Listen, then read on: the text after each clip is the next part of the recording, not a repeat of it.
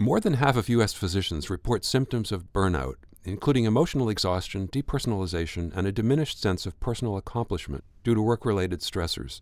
Studies have linked burnout to higher rates of substance use, depression, and suicidality in physicians, as well as to medical errors and malpractice suits. But although there's broad recognition that burnout is a problem, there's less agreement about how to address it. I'm Stephen Morrissey, managing editor of the New England Journal of Medicine, and I'm talking with Tait Shanafelt, chief wellness officer at Stanford Medicine.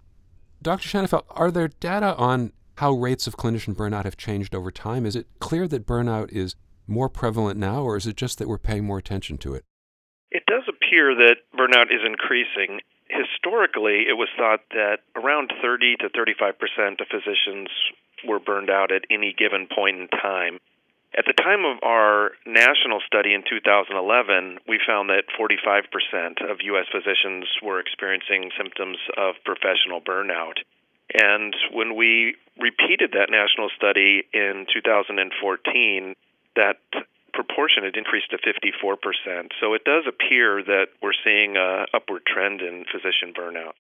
So, in a perspective article, Wright and Katz say that an increasing clerical burden including time spent entering notes in electronic health records, is one of the biggest drivers of burnout in medicine. How much extra work have EHRs actually added for physicians? I think electronic health records have certainly created a number of frustrating inefficiencies related to documentation and order entry. And in many ways, they have turned front physicians into frontline data entry clerks in some ways this is only partly due to the EHR itself. It's also due to regulations, documentation, and pre approval requirements from insurance companies and other such regulatory pieces more so than just the EHR. I think the EHR has affected work in other ways, however the 24 7 access to the record has also insidiously allowed healthcare organizations to increase productivity expectations on the number of patients seen during the workday because physicians can log in at night and complete their documentation and other clerical tasks that historically were completed during the workday. And some recent studies suggest that the average physician is spending around 30 hours a month interfacing with the EHR on nights and weekends, uh, sort of in that work after work window. So I think that's another way EHRs have expanded the workday. But the real impact goes beyond some of those obvious clerical effects because EHRs have also fundamentally altered the way we work. And physicians now spend much of their day interfacing with the computer rather than uh, patients or colleagues. And even in the exam rooms, studies suggest that about 40% of the time the physician's interacting with the computer rather than with the patient. And that can start to erode the human human interaction that's really at the heart of healing and that's a tremendous source of meaning for both patients and physicians. So I think all the different ways the EHR has affected physicians' work is quite complex, and it's sort of the visible dragon that gets blamed for everything. But it's important to note that if we waved a magic wand and EHRs were perfected tomorrow, we would still have a number of major structural problems that we would need to address to really get at the heart of this burnout issue. So it's only part of the story. So, Wright and Katz also say that providers in the frontline specialties, internal medicine, family medicine, and female physicians, may be at the highest risk for burnout. What do you think explains that? I think that the specialty related component is in part due to the fact that many of those specialties at the front line of access to care have borne an undue share of the burden of some of the changes in the practice environment, including EHRs. They're really the ones who are coordinating so many dimensions of care, interfacing with multiple providers, a larger volume of medications that they're prescribing and renewing, interfacing with patients on electronic portals, and the volume of phone calls that's really the clinical care that used to only happen in the office now it takes place through so many different formats and vehicles. And those are often unrecognized they're not traditionally reimbursed. And so those frontline particularly the primary care disciplines really bear an undue burden of the way these changes in the way medicine's practice have affected physicians I think we also see that younger individuals are at higher risk for burnout. We have seen that in our national studies of U.S. workers across all occupations. And it doesn't appear to be a generational effect due to millennials. There was evidence that younger workers were at increased risk for burnout even 20, 25 years ago. It's probably more to do with the complexity of life earlier in a career, trying to get yourself established. You know, younger children at home, more likely to be in a two career relationship, and those type of factors. For women physicians, even after we adjust for all other factors, including age, they do appear to be at 25 to 30 percent higher risk. And some of that appears to be due to the challenges women in many careers face of sort of the second shift and the work after work and different home responsibilities and expectations between men and women.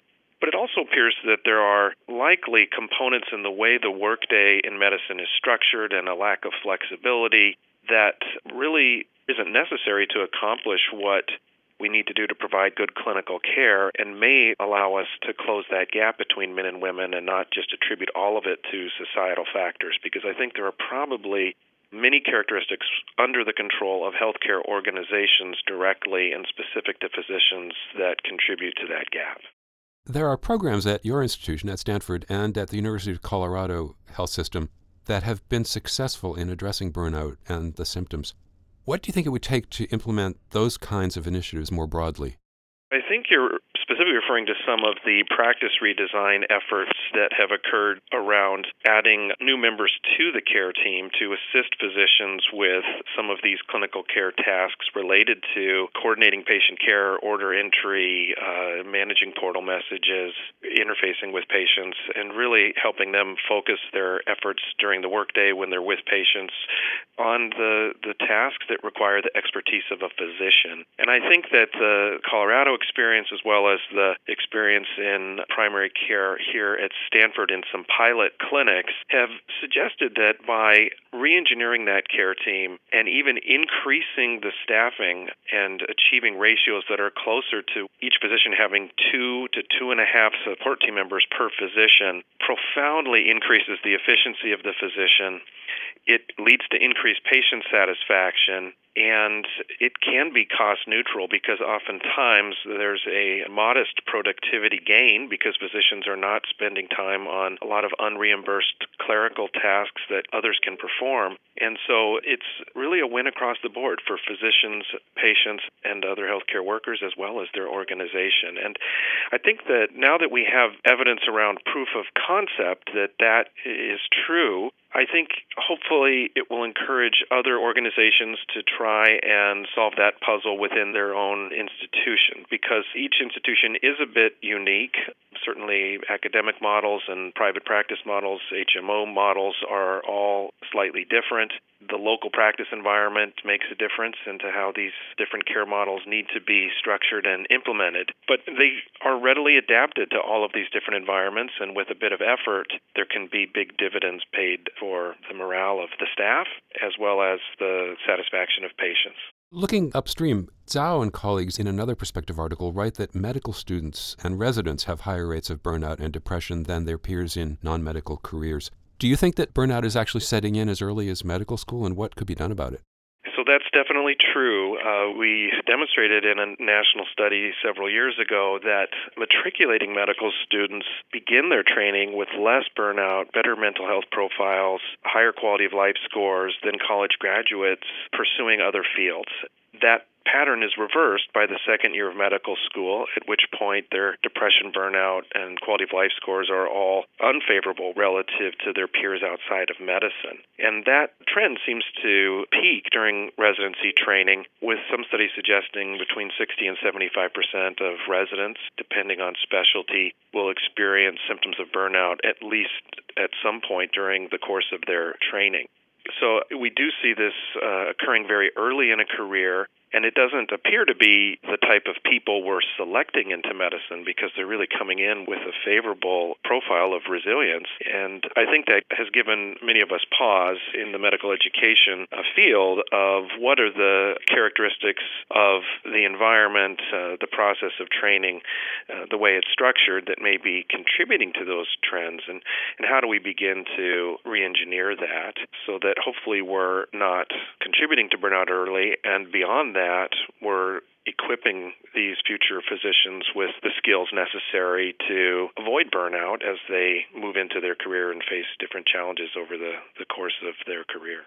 Finally, what can clinicians do if they recognize symptoms of burnout, either in themselves or in their colleagues? Where can they go for help, and what can they do in the absence of system wide change?